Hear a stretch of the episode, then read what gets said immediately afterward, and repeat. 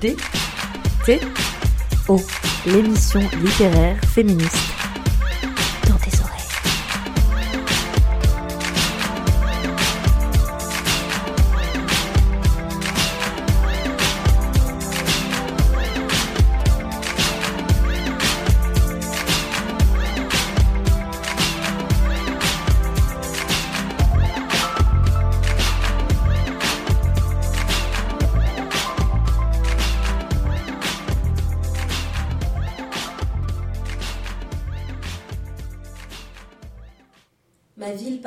des absences. Samedi, dimanche et jours fériés. Ma ville, toute paupières baissées, où l'eau des fontaines bégait. Ma ville, où je ne suis jamais né, où je n'ai rencontré aucun seigneur. Ma ville et ses grappes d'encre accueillir les nuits sans étoiles quand rien ne chante. Ma ville passible de tous les vents, où des hommes pissent dans la rue, errent tête nue dans les parfums d'avril. Ma ville qui porte parfois l'étoffe de ténèbres, frontière invisible entre le printemps et les Balkans, toute griffe arrachée, petit peuple aux mains tues. Ma ville qui prend la fièvre dans le métro à Bellecour, sur les doigts sales d'une gamine en fichu. Ma ville où vos deux noms flottent sur ce jour d'avril. Mariana, Simona. Brûlées vives dans une caravane, à Surville, au milieu des vôtres. Rome enfantée dans la promesse d'un voyage, long comme une rivière. Ne plus être nomade, c'est mourir, dans ce ressac de Lyon, où déposer vos cendres, vos chants d'amour et d'ailleurs. Ce dimanche d'avril, les lilas seuls portent le jour. Bonjour à toutes et à tous, vous êtes bien dans DTO, dans tes oreilles, consacré ce soir à Paola Pigani. Bonsoir Paola. Bonsoir. Alors euh, ce soir c'est un peu particulier, on n'est pas diffusé en direct sur Radio Canu, mais euh, c'est pas grave, on a eu quelques difficultés techniques, mais du coup euh, vous aurez bien le podcast en temps et en heure. Alors ce soir je suis avec Marion. Bonsoir. Et Clément. Bonsoir. Et donc moi aussi Maïté, comme d'habitude. Alors Paola, tu es une autrice qui vient à, à l'origine de Charente et tu as un parcours d'éducatrice. Et je lis dans ta biographie, est-ce que tu peux nous parler un peu voilà, d'où tu viens, quel a été ton parcours pour, pour arriver à cette carrière d'écrivaine? Alors j'ai commencé des études de lettres à 19 ans, je crois. Je n'étais pas une, élève très brillante, euh, mais déjà quand même bien euh, travaillée par, euh, par l'écriture. Et j'ai pensé que, voilà, en étudiant des lettres modernes, j'allais peut-être aller plus loin dans mes explorations personnelles et puis dans l'exploration de la littérature en général. Et puis j'ai vite déchanté, en fait. Je n'ai pas du tout aimé ce, ce, ce, milieu universitaire. Et je suis allée travailler. Pour des raisons aussi matérielles. Et j'ai fait plusieurs expériences professionnelles auprès de l'enfance euh, en malade ou en situation de handicap. Et j'ai repris des études un peu plus tard pour devenir éducatrice. Donc c'est un métier nourricier que j'ai exercé pendant une trentaine d'années. Euh, nourricier dans tous les sens du terme, qui n'est pas sans lien avec le travail d'écriture finalement. Parce qu'accompagner le, accompagner le, langage des jeunes enfants, accompagner la fragilité et puis euh, la formidable créativité des, petits. Euh, ça m'a beaucoup euh, nourri dans le sens où voilà, j'ai continué pendant des années à, être dans l'observation, dans l'écoute d'une parole en devenir et j'ai trouvé ça passionnant la naissance du langage chez les jeunes enfants. Et euh, chez les enfants un peu euh, enfin brisés je dirais.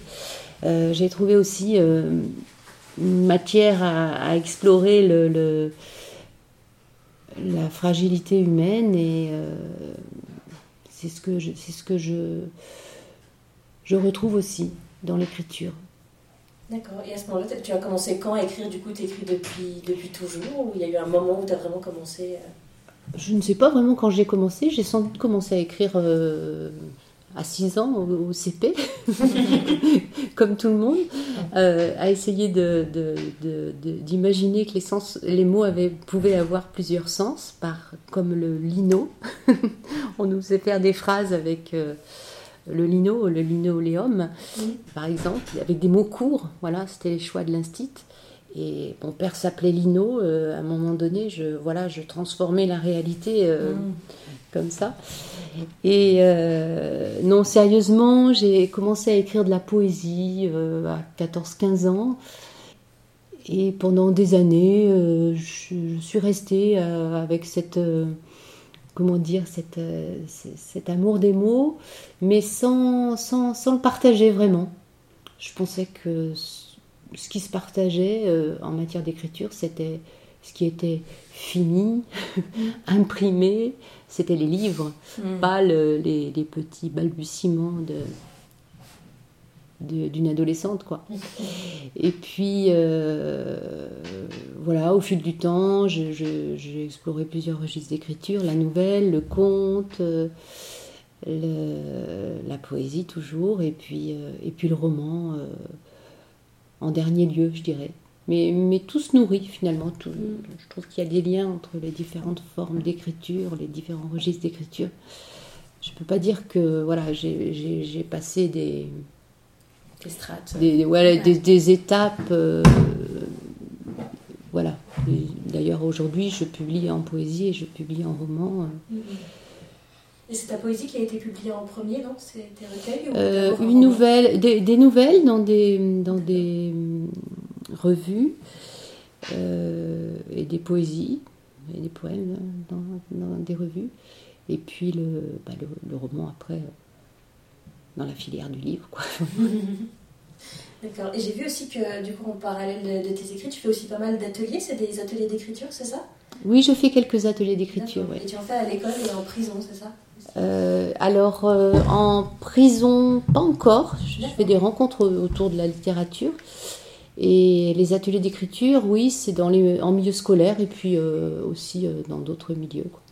D'accord. Et du coup, tu, tu leur fais quoi comme genre d'exercice? Tu essayes de leur donner le goût de l'écriture, de la poésie en particulier ou... Alors, euh, justement, je, je- je- je me défends de, de- de leur proposer des exercices. Mm.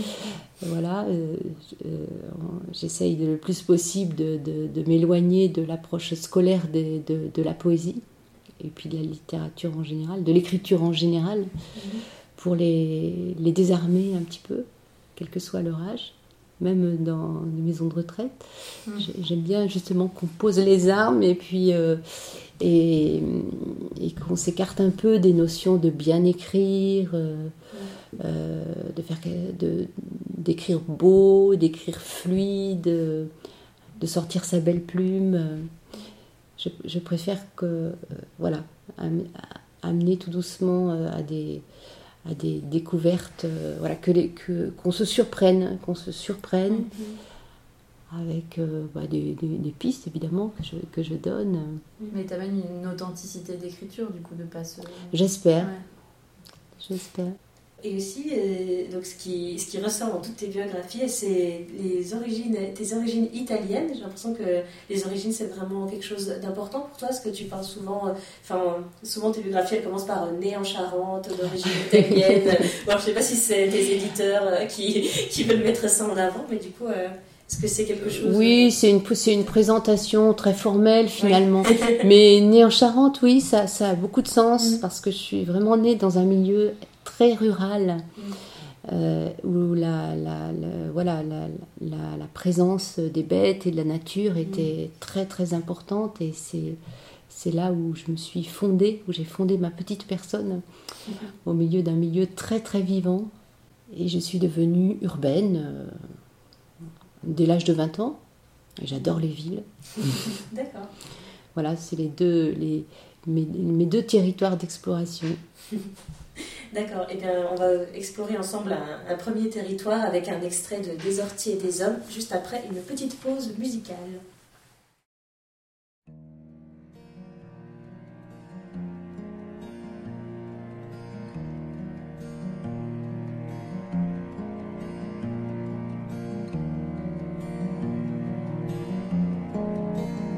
Sono arrivati che faceva giorno, uomini e donne all'altipiano, col passo lento, silenzioso, accorto dei seminatori di grano.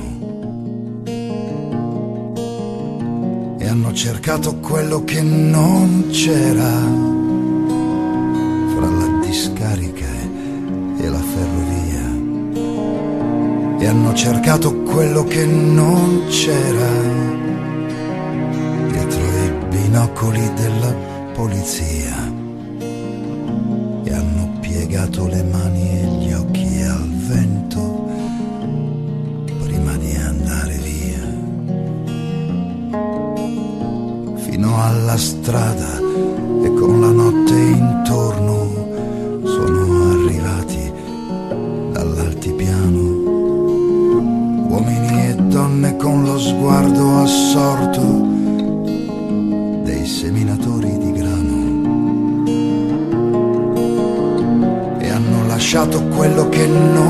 c'era alla discarica e alla ferrovia. E hanno lasciato quello che non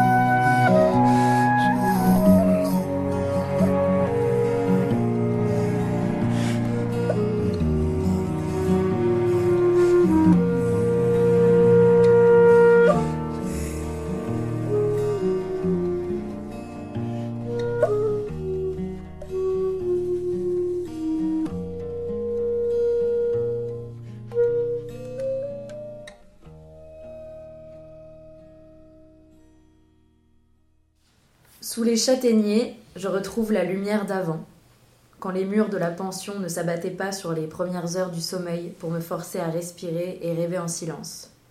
Là-bas, le temps, on le gaspille à se regarder vivre et grandir, à faire nos devoirs sans trop y croire pour ensuite s'éparpiller en ricaneries sous le préau.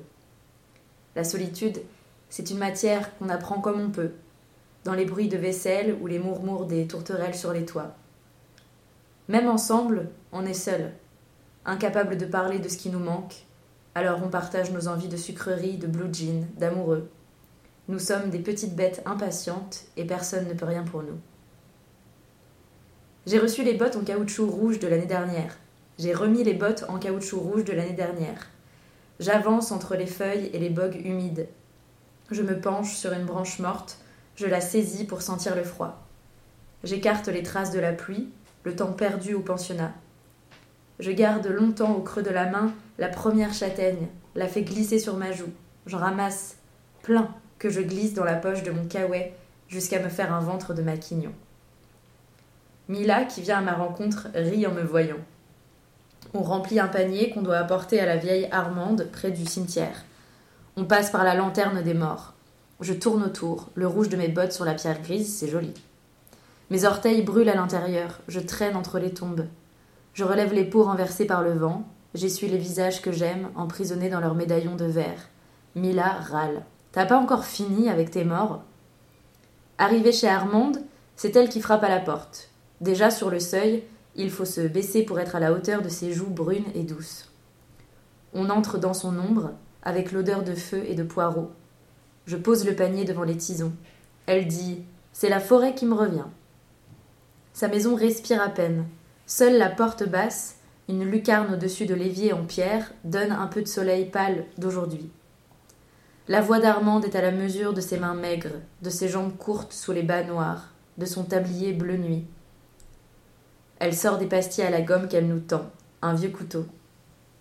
On la regarde écorcer les châtaignes. Des fleurs poussent entre les vieilles lattes du plancher.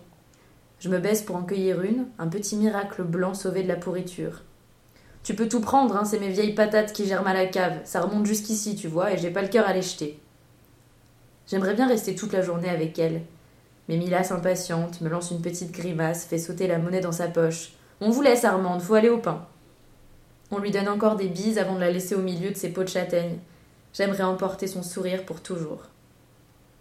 C'était un extrait du roman Des orties et des hommes. Alors pour euh, resituer un peu ce roman, c'est l'histoire de la petite Pia qui, grandit euh, dans la campagne euh, en Charente, qui grandit dans une famille de paysans émigrés italiens. Et donc dans ce roman, ce qui m'a beaucoup touchée, c'est que Enfin, c'est vraiment pour, pour ceux qui ont grandi à la campagne, on retrouve vraiment tout ça, tout ce langage. Et enfin, moi, ça m'a vraiment. J'ai pas du tout grandi dans la campagne en Charente, j'ai grandi dans la campagne franc-comtoise, mais il y a plein de choses que j'ai retrouvées. C'est extrêmement touchant. C'est c'est très sensuel aussi, on a un rapport très sensuel avec la nature. Et du coup, euh, je voulais savoir si tu pouvais nous parler un peu de, de ton rapport avec la nature. Du coup, quel été le processus d'écriture? J'ai d'emblée, j'ai commencé à l'écrire euh, au présent.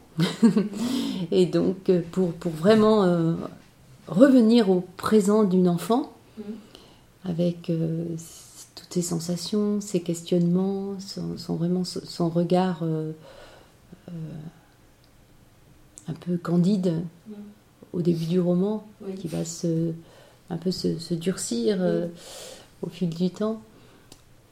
Et, en fait, oui, écrire au présent, c'est déjà entrer de plein pied dans, dans, dans, une réalité un peu transfigurée, transformée. C'est pour ça que je le, je, répète souvent que ça reste un roman, mm. euh, parce qu'il y a transformation, euh, évidemment, après toutes ces années, mm-hmm. euh, transformation de la réalité et dilatation de certains instants, comme, voilà, c'est cette... Ces, petites, ces petits instants au milieu des, châtaignes, dans les bois, dans les, dans les copeaux. Euh. C'est une invasion sensorielle permanente euh, que, vit l'enfant en, général. Hein. Et il, euh, l'enfant absorbe vraiment tout ce qui est tout ce qu'il y a de vivant, tout ce qui est même je dirais ce qu'il y a d'invisible. C'est les petites, euh, les petites personnes que sont les enfants sont en fait des grandes personnes. Parce qu'ils ils, ils, apprennent et, peuvent restituer euh, le, tout, le naturel de ce monde vivant de façon vraiment incroyable.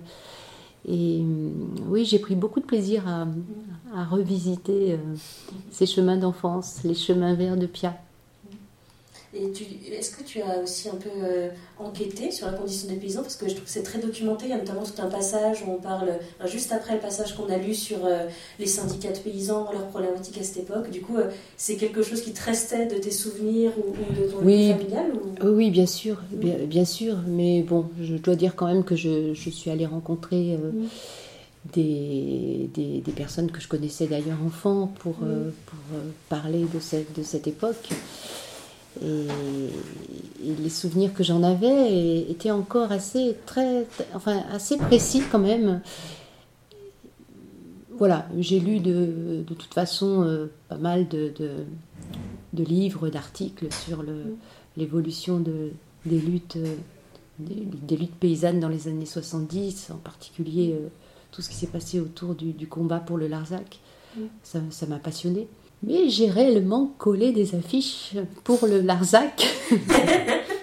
Adolescente, de nuit. Ça, c'est vraiment. Euh, c'est véridique. c'est véridique. Et j'étais très, très excitée, en fait. C'était euh, comme les débuts d'une certaine conscience politique.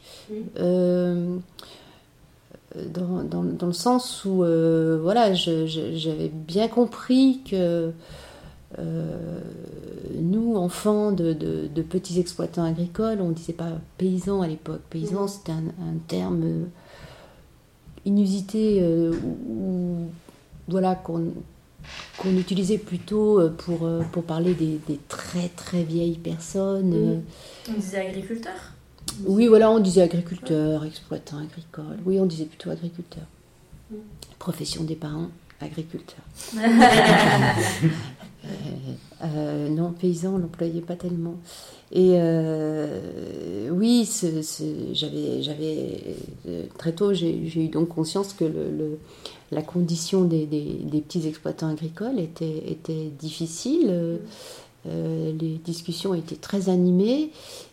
Et hum, voilà, tout le monde cherchait à, sortir de certaines pratiques pas très glorieuses euh, de l'agriculture euh, moderne, euh, un petit peu conditionnée par la politique agricole commune. Enfin, c'est ce que j'explique un petit peu dans, le livre. Donc ça, c'est- vraiment... c'était vraiment un passage obligé pour moi de, re- de resituer ce, contexte-là sociologique et puis, et puis, puis humain hein, dans tous les sens du terme. Et dans le travail d'écriture, du coup, comment, euh, comment ça s'est passé pour toi pour mélanger fiction et réalité? Parce qu'on sent qu'il y a, y a des choses qui sont très réelles, qui sont peut-être nourries de, de souvenirs, mais du coup, pour toi, est-ce que c'était vraiment un travail euh, faire ressurgir des souvenirs euh, assez personnels? Ou est-ce qu'il y a aussi vraiment un, travail, je sais pas, de création? Est-ce qu'il y a des personnages, par exemple, qui sont complètement inventés ou, des épisodes pour, te sortir de ce truc peut-être très, très Il y a des, personnages à qui j'ai donné, euh, j'ai donné la parole, euh, mais euh, que je n'avais pas côtoyé de si près. Je leur ai prêté des, des- sentiments, une intériorité que je ne soupçonnais pas enfant. Mm. Mais j'ai gardé quand même, voilà, c'est- des personnes comme la vieille Armande, le petit bossu, sont des personnes qui, m'avaient beaucoup touchée et j'avais envie de les retrouver, tout simplement, et qu'ils me disent aussi euh, leur, euh, me disent aussi euh, leur, leur vérité, qui éclairait un peu la vérité de tout le monde en fait, une sorte de communauté élargie. D'accord. Et j'avais aussi une question parce que alors ce roman, euh, comme tes deux autres romans, il a été publié aux éditions euh, Liana Lévy. Et du coup, ça m'a beaucoup intrigué cette maison d'édition parce qu'elle publie euh, plein de choses euh, très très chouettes.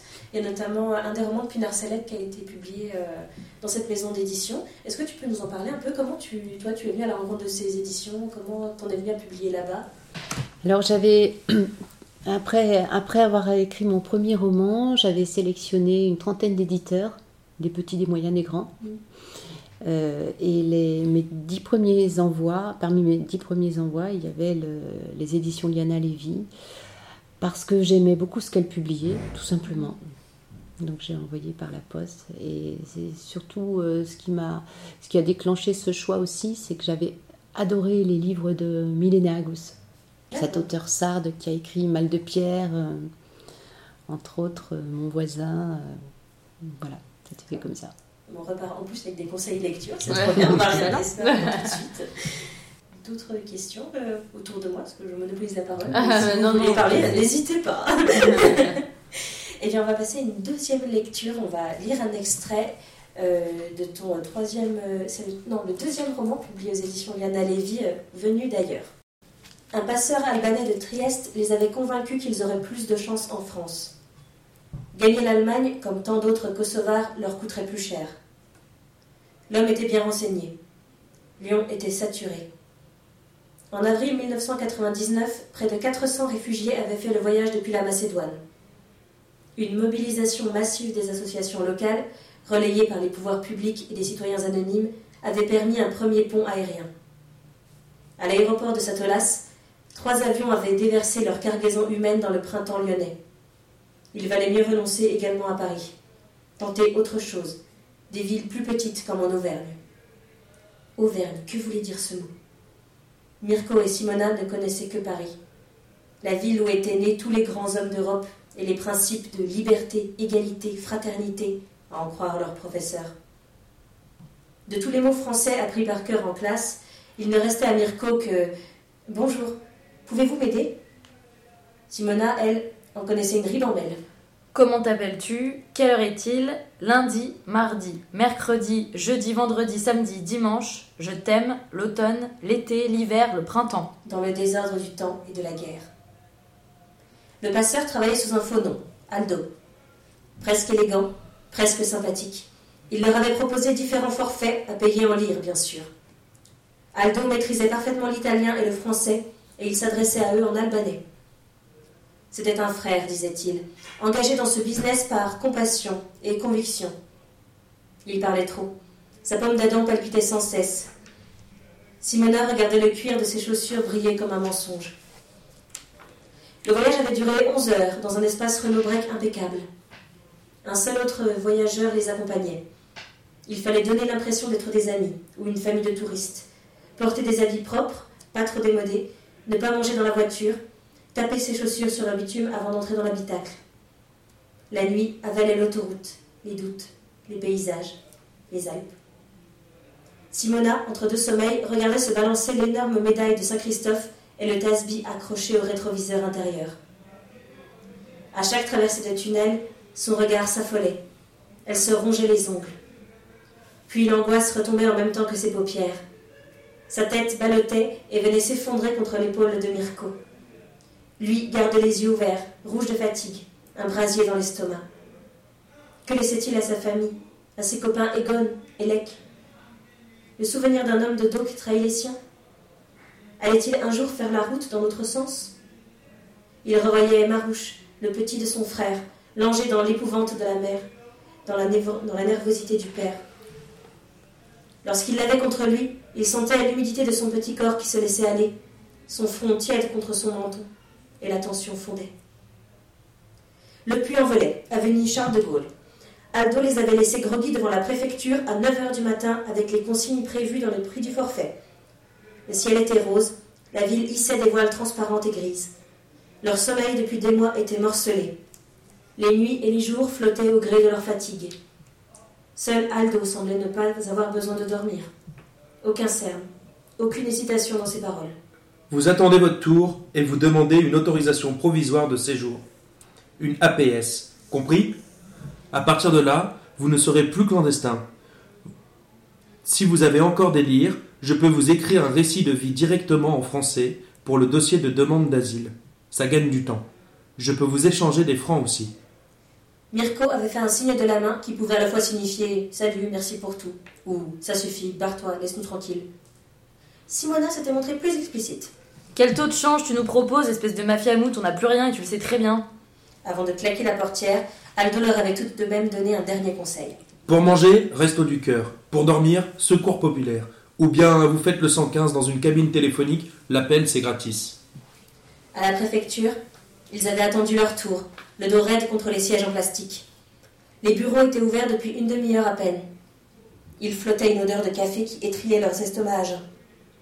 La lumière crue des néons leur faisait plisser les yeux.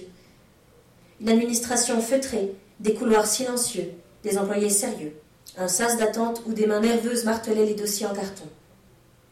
Là, on leur avait expliqué qu'ils étaient plus de 600 des Balkans à devoir être logés sur toute la région Rhône-Alpes-Auvergne, qu'il fallait être patient. Plus de 600 des Balkans, des gens de l'Est. Globaliser ainsi les primos arrivants, les demandeurs, les requérants de là-bas. Kosovars, Albanais, Serbes, Macédoniens, Roms. De la même engeance, semblait-il. Déjà tant de façons de se présenter, d'être identifiés. Mais sans papier, non. Dès l'instant où ils avaient mis les pieds dans ces bureaux, ils n'étaient plus de sans-papiers. Ils ne devraient craindre ni la police, ni les gendarmes. Il suffisait de le croire et de laisser sa peur avec les gobelets jetables dans la poubelle en sortant. Simona notait tout dans un petit carnet. Autorisation provisoire de séjour, 115, Rhône-Alpes-Auvergne, secours catholique. Une succession de syllabes dont elle ne comprenait rien. Plus tard, des bénévoles pouffraient en l'entendant demander des renseignements sur le secours catholique. Mirko se grattait la nuque de façon compulsive. Ses rares sourires lui plissaient entièrement les yeux comme s'il avait beaucoup plus que 22 ans. Sur le visage de sa sœur, deux ans plus jeune, on devinait des restes d'enfance, une joie éteinte, pas complètement disparue, pas tout à fait la tristesse. La rondeur de son visage, de sa bouche, la faisait gracieuse et rebelle en même temps.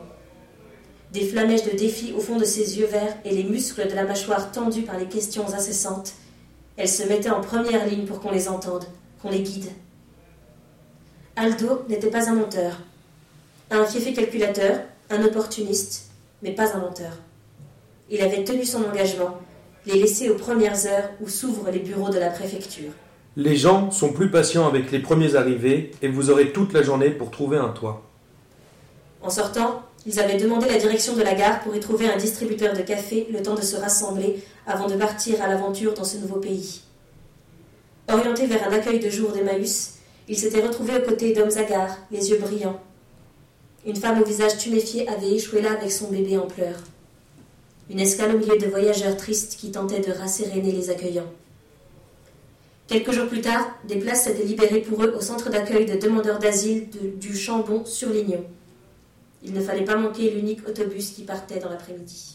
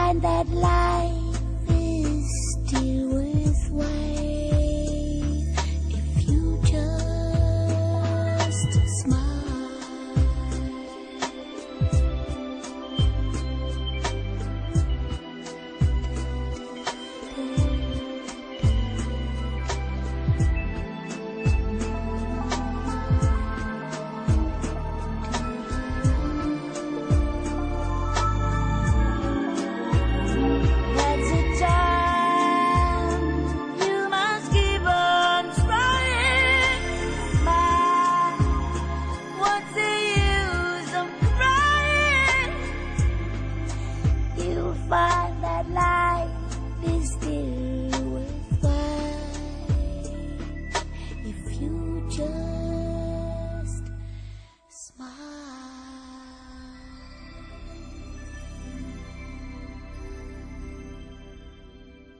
venez d'entendre un extrait de Venu d'ailleurs. Alors Paola, est-ce que Venu d'ailleurs, c'est un roman qui parle euh, de l'arrivée à Lyon de deux immigrés euh, kosovars? Est-ce que tu peux nous parler un peu de la jeunesse de ce roman? Comment, est venue euh, cette idée, ce récit-là? Tout simplement que, parce que durant ces années-là, je vivais déjà à Lyon. Et à la fin des années 90, j'ai vu arriver ces gens de l'Est qu'on mettait tous euh, comme ça sous ce vocable euh, sans comprendre vraiment euh, d'où ils venaient précisément. Ils ont montré, enfin la partie visible de cette, cette, cette émigration, c'était les gamins, les, gens qui chantaient, qui, jouaient de la musique dans le métro, qui faisaient la manche euh, dans les rues de Lyon. Et euh, on avait l'impression qu'ils étaient très nombreux, mais il n'y en a jamais eu plus d'un millier finalement.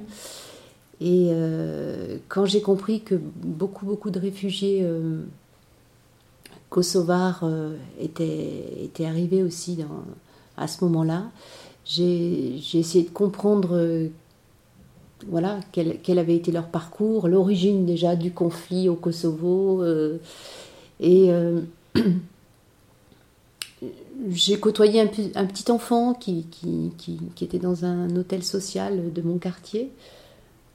Un petit enfant qui, avait qui, respirait le bonheur et la santé. Il avait un visage magnifique. Et quand je l'ai vu pour la première fois accompagné de ses parents, avec mon fils qui avait le même âge, euh, j'étais euh, vraiment très très impressionnée par euh, le, visage qui le visage des parents qui portait vraiment une, souffrance, une fatigue, une angoisse.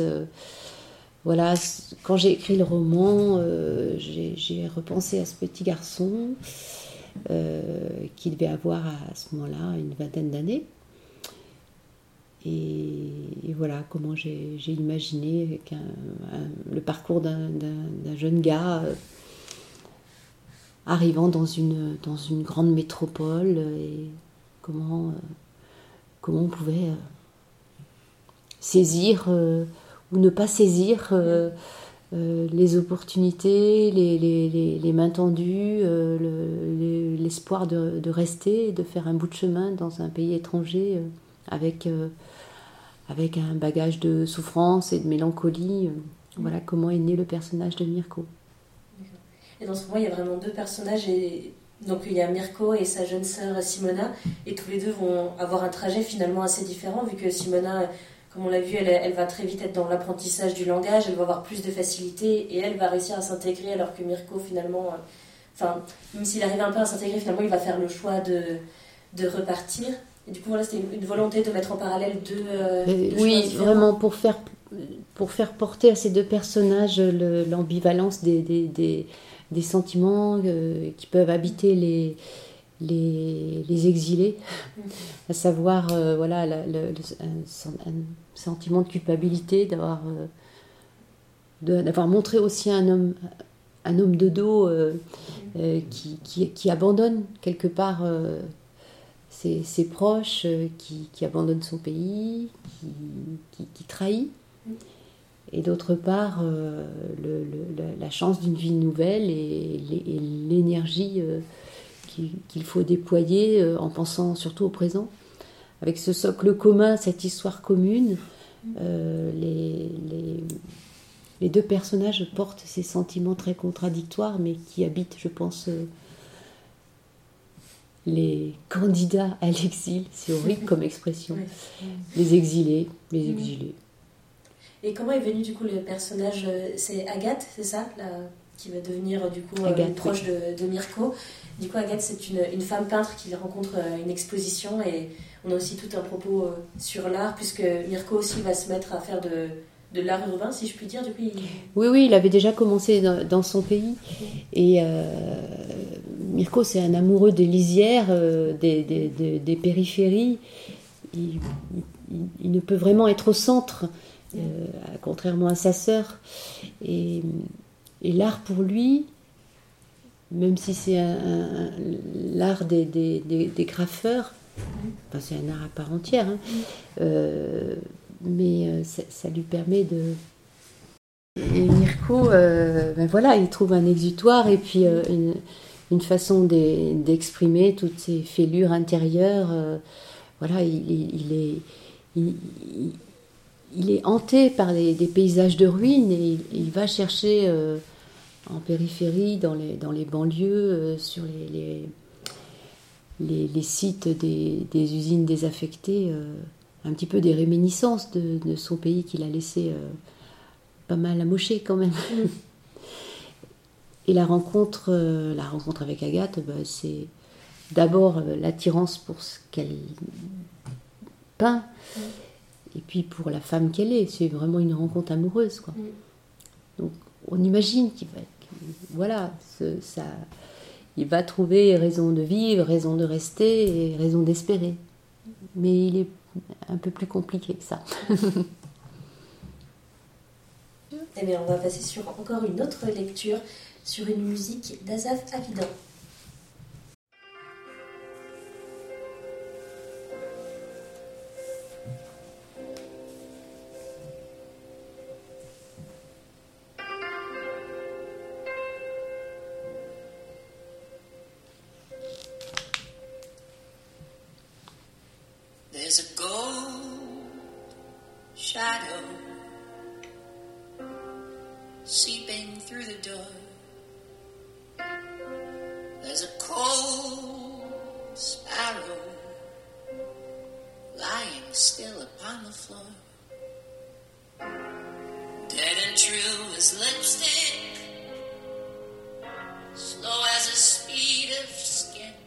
Autour d'Ellis Island, le Columbus traverse les flots. Les voix des migrants sont retournées à l'eau. Le pont de Brooklyn enjambe le matin calme. Ici New York. Ici New York. L'écume aux lèvres. Un quatre mâts sans voile stagne devant les grues de la Freedom Tower en construction. Le Ground Zero n'est plus un trou. Au passage du Zodiac de la New York Policy, des pilotis tremblent dans l'eau brune. Les nounous noirs de Battery Park poussent des enfants blonds et muets. Assise au bord de l'Hudson River, une jeune femme penchée sur un écriteau de carton. I'm looking for kindness. Je cherche de la bonté.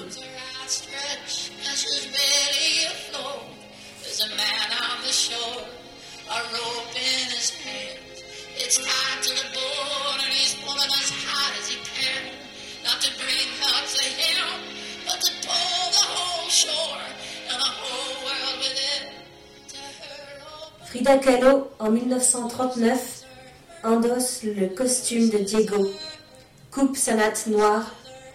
Son corps, ses cheveux flottent longtemps dans la nuit mexicaine. New York, MoMA, août 2011. La jeune femme qui surveille la salle des Picasso porte aussi un costume trop grand pour elle, noir sur son corps noir. Elle ne fait pas d'ombre au tableau.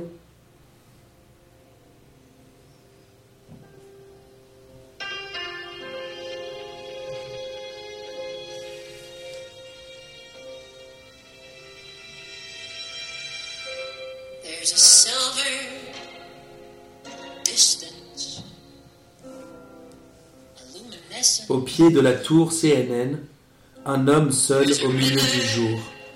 Il ressemble à Van Gogh, ses chaussures béantes près de la statue de Christophe Colomb, ses pieds nus, libres. Ce vendredi 26 août 2011, 12h43, 76 Fahrenheit.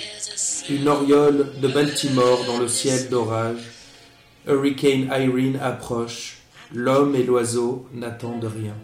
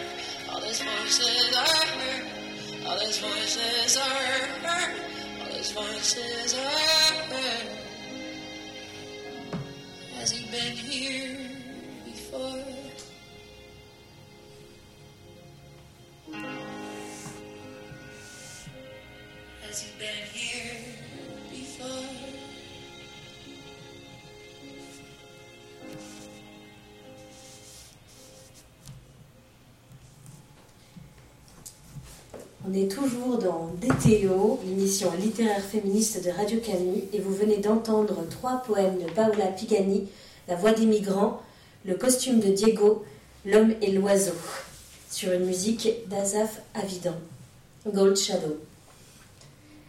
Alors, euh, Paola, euh, moi, ça m'a beaucoup euh, intriguée, euh, ces poèmes. Enfin, ça m'a, ceux-là particulièrement m'ont particulièrement frappé parce que, comme j'avais lu juste avant Des orties et des hommes, d'un seul coup, on revient dans un paysage urbain. Donc, tu es vraiment une écrivaine polyvalente à la fois la campagne et les grandes villes. En plus, New York, voilà, c'est vraiment euh, la ville absolue un peu dans notre imaginaire. Est-ce que tu peux nous en parler Du coup, est-ce que c'est pendant un voyage là-bas que tu as écrit ça ou... Oui, oui, oui, tout à fait. Euh, comme je disais tout à l'heure, j'adore les grandes villes. Je suis fascinée, euh, même par Lyon. hein, en- Mm. et, et voilà, je, comme je marche beaucoup, je ne prends ni taxi, euh, ni, ni voiture. Je profite de ce théâtre permanent qui est la rue. euh, et voilà, je, je, je- je- dévore, je dévore euh, tout ce que je vois, et en particulier les, les, ceux qui sont un peu statiques dans, dans la rue, soit qu'ils soit qu'ils soient dans, le, dans, dans des situations très, très, très anodines, très, très quotidiennes, des, des barman euh, ou des, ou des mendiants. On dit plus mendiants, hein Des SDF, des sans-abri. Euh, comme cette jeune fille là qui accroupie euh, dans, dans un parc. euh, enfin bon, New York, c'était- c'est pas une ville très misérable, euh, en tout cas autour de Battery Park. Mais voilà, elle m'a, elle m'a poursuivi. En fait, les, les textes, je les ai écrits euh, bien après, bien après euh, Ah oui, tu les as mon, écrits retour. Ah, d'accord. On dirait pas, on dirait que c'est vraiment des instantanés, quoi. Mm. Ouais. Et quand, le, quand des, des, des visages, des situations euh, persistent euh, à revenir euh, en mémoire, euh, Ouais. je, je- leur fais une petite place. voilà, je leur fais une petite place dans mon, dans mon écriture. Et, et voilà, et ces, ces personnes disent beaucoup finalement sur, euh, sur leur ville euh, et sur, euh, sur notre société. Ah, ça m'a fait penser un peu, en ce moment je suis en train de lire euh, un livre de Patti Smith qui s'appelle M-Train, je sais pas si, si Oui. tu lu. Je l'ai lu. Et ça m'a un peu rappelé ça, quoi, parce que c'est pareil, c'est des, des petits bouts de chaque ville où elle est allée, enfin de, de villes et de souvenirs qui réémergent, et ça, nous on se sent immergé complètement dans ce souvenir. J'ai lu il n'y a pas très longtemps, mais j'aime beaucoup les livres de Patti Smith. Mm. Je l'écoutais pas forcément euh, en tant que rockeuse, mais euh, en tant qu'écrivain, je la trouve vraiment euh, fabuleuse. Fabuleuse. Et du coup, en ce moment, tu écris sur quoi? Alors, euh, plutôt la ville ou la campagne? Là, je suis en pleine ville. je suis en pleine euh, banlieue même. D'accord. Et tu dirais que c'est quoi tes grands thèmes d'inspiration? Du coup, c'est les, les, les villes, c'est vraiment ça? Ce qui t'inspire le plus pour écrire?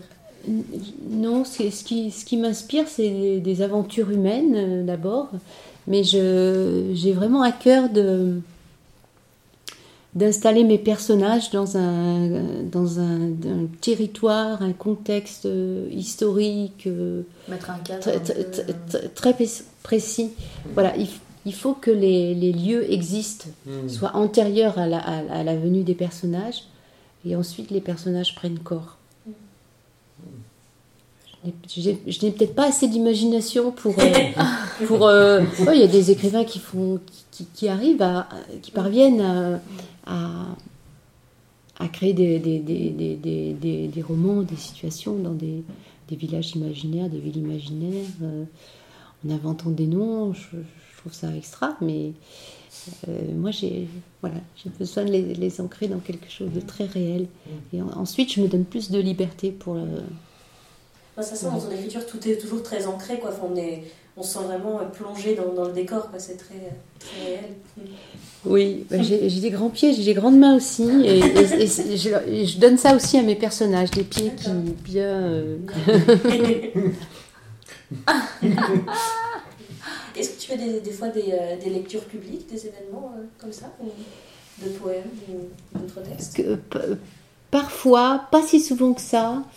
euh, j'ai mis longtemps à, à savoir, euh, enfin à savoir, euh, j'en doute encore, mais poser un peu ma voix, lui donner un peu de, de portée. euh, euh, alors à la radio, ça va à peu près, mais c'est vrai que devant un public, euh, Oui, c'est autre autre chose. Voilà, je, je dois me former encore.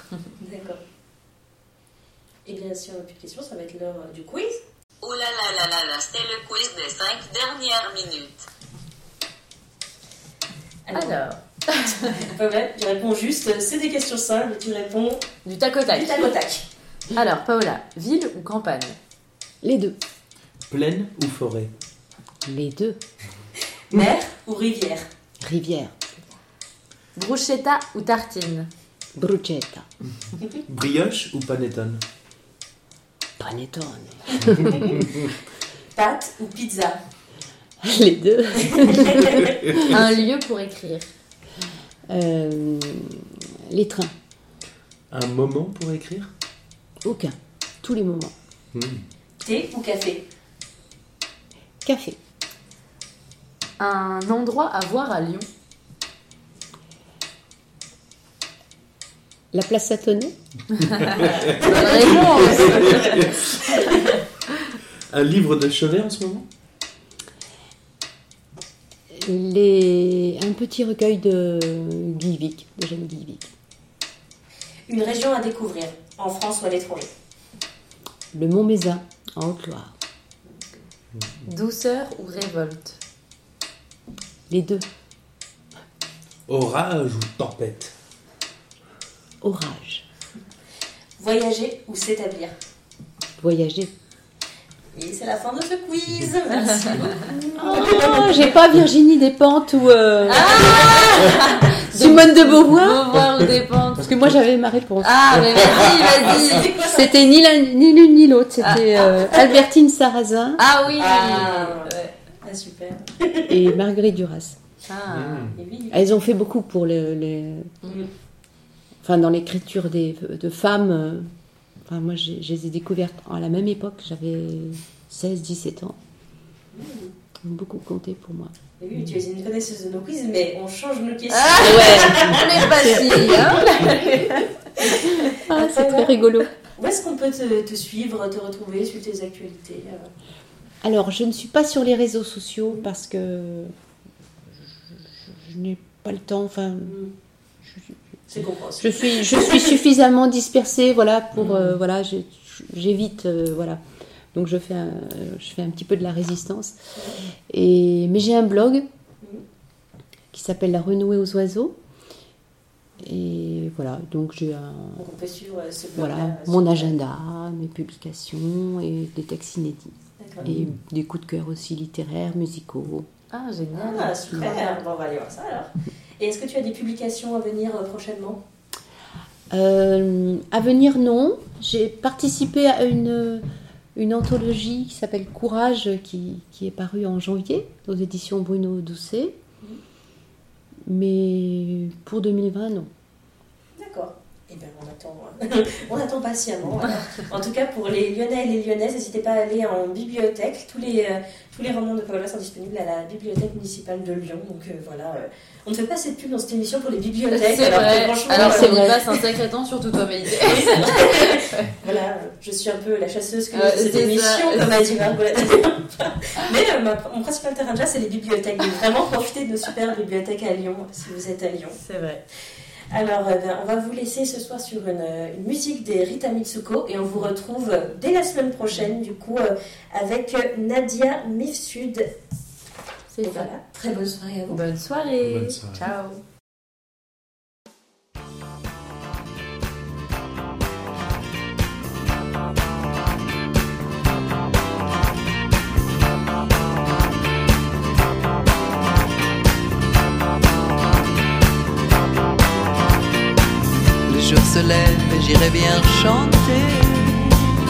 Avec le merle d'à côté. Déjà les étourneaux volent là-haut, merveilleux nuage d'oiseaux. Mon amour, la belle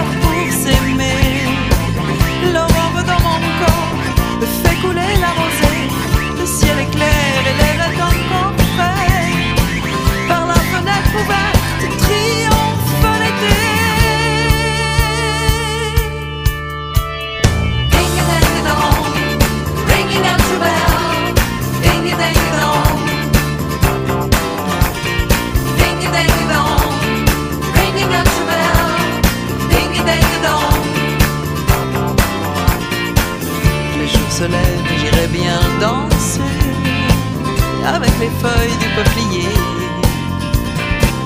La lune pâle traîne encore un peu. Regarde-la, elle ferme les yeux. Oh, mon amour, la valeur pour s'aimer.